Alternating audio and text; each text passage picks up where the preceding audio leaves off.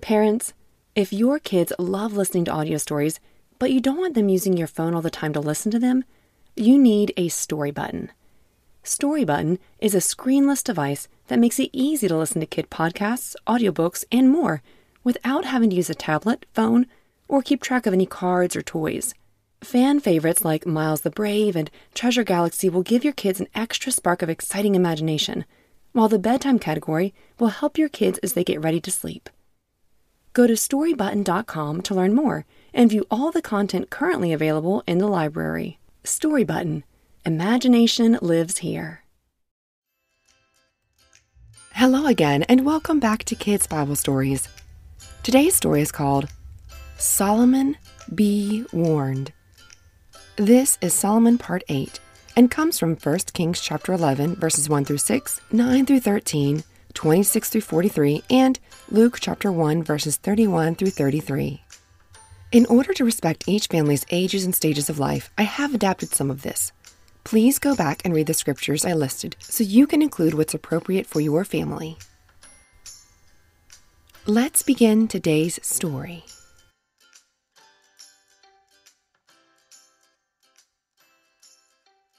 Now, King Solomon loved many foreign women, along with the daughter of Pharaoh. Remember, we talked about how crazy it was that he married Pharaoh's daughter? Because her people had enslaved God's people before God sent Moses to bring them to the promised land. Remember the plagues?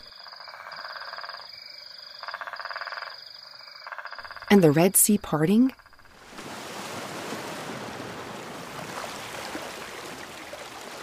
Yeah, pretty incredible stuff. How could Solomon forget that? I mean, surely his elders told him all about that time. Well, anyhow, the Lord warned the people of Israel. He said, You shall not enter into marriage with them, neither shall they with you. Why? For surely they will turn your hearts towards their gods, and you will follow them. But Solomon didn't listen. He clung to these in love. For when Solomon was old, these women turned away his heart after other gods, and his heart was not wholly true to the Lord his God, as was the heart of David his father. So Solomon did what was evil in the sight of the Lord and did not wholly follow the Lord, as David his father had done.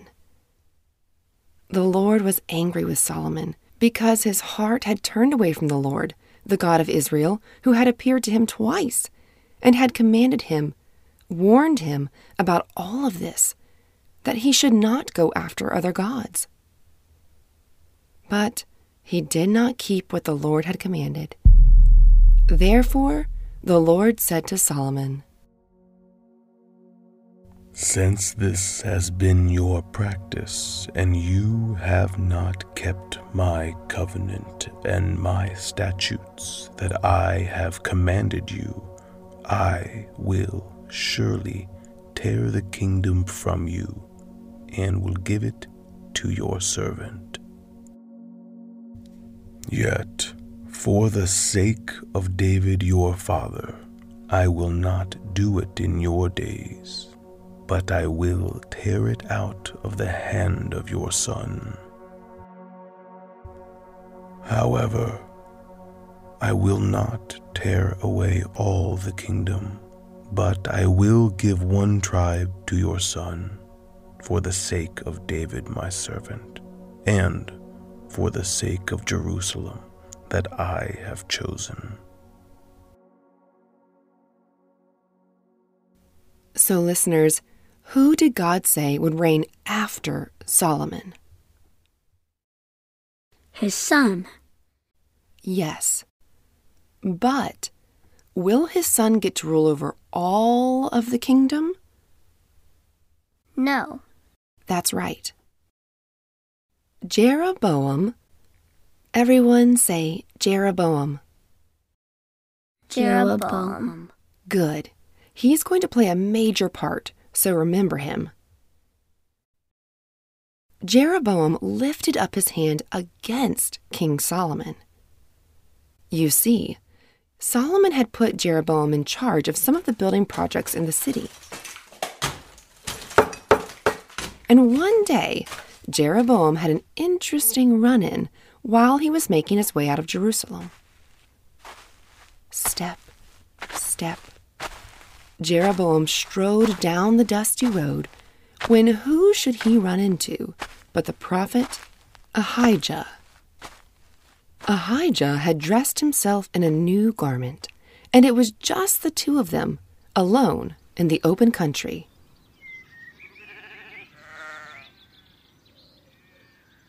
Jeroboam watched as Ahijah reached up, held on to his new garment that was on him,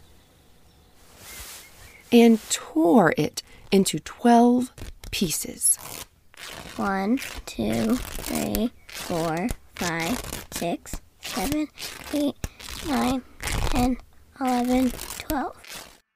Each piece of clothing floated down to the dusty earth. Ahijah looked right at Jeroboam and said, Take for yourself ten pieces, for thus says the Lord, the God of Israel. Psst. He's going to tell him what God said to Solomon. Listen because it should sound familiar. Ahijah said, Behold, I am about to tear the kingdom from the hand of Solomon, and I'll give you ten tribes, because they they have forsaken me and they have worshipped other gods. And they have not walked in my ways, doing what is right in my sight and keeping my statutes and my rules as David, his father, did. Nevertheless, I will not take the whole kingdom out of his hand, but I will make him ruler of all the days of his life, for the sake of David, my servant, whom I choose, who kept my commandments and my statutes. But I will take the kingdom out of his son's hand, and I'll give it to you. Ten tribes. Yet to his son, I'm only going to give one tribe that David, my servant, may always have a lamp before me in Jerusalem, the city, the city where I have chosen to put my name. And I will take you, and you shall reign over all that your soul desires, and you shall be king over Israel, and you will listen to all that I command you and will walk in my ways and will do what is right in my eyes by keeping my statutes and my commandments, as David, my servant, did. I'll be with you, and I'll build you a sure house, as I built for David, and I'll give Israel to you. And I will afflict the offspring of David because of this, but not forever. I imagine Jeroboam looking around as if to say, Are you talking to me? This is a big deal. Do you think Solomon is going to be a happy camper when he learns that most of his kingdom will go to somebody else? No. Absolutely not. He was so upset that Solomon sought to kill Jeroboam. In order to escape this, Jeroboam took off. He fled to Egypt and stayed there until Solomon died. Solomon reigned in Jerusalem over all of Israel for forty years until he passed away and was buried in the city of David, his father. Rehoboam, his son, reigned in his place.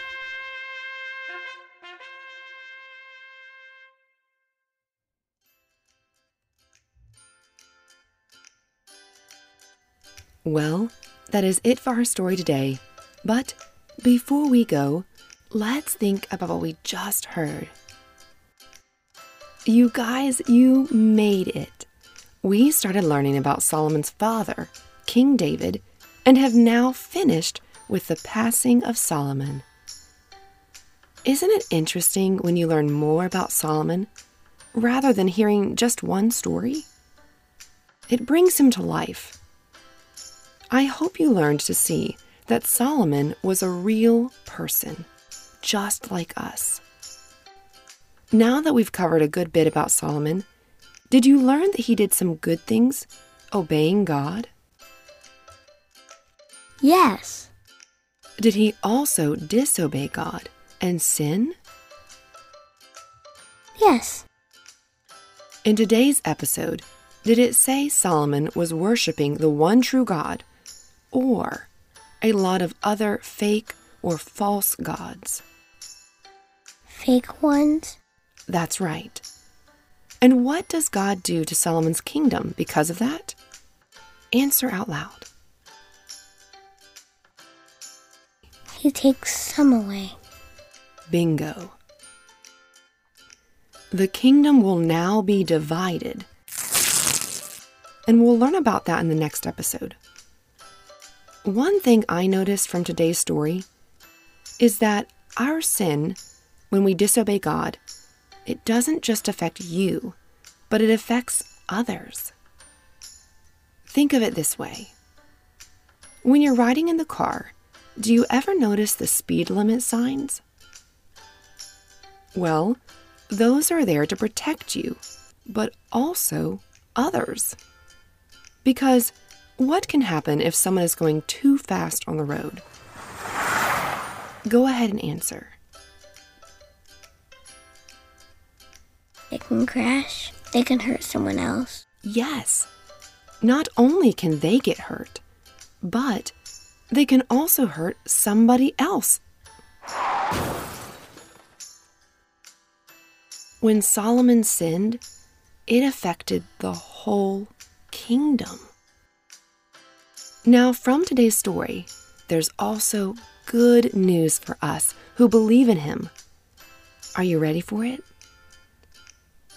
God doesn't throw his hands up and just say, forget about it. He doesn't take the whole kingdom away because God is faithful to do what he's promised.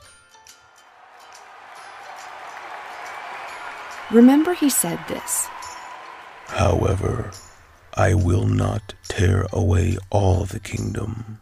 I will give one tribe to your son for the sake of David my servant and for the sake of Jerusalem that I have chosen. Episodes ago, we heard God made a promise about David's kingdom, but it did depend on the children of David obeying.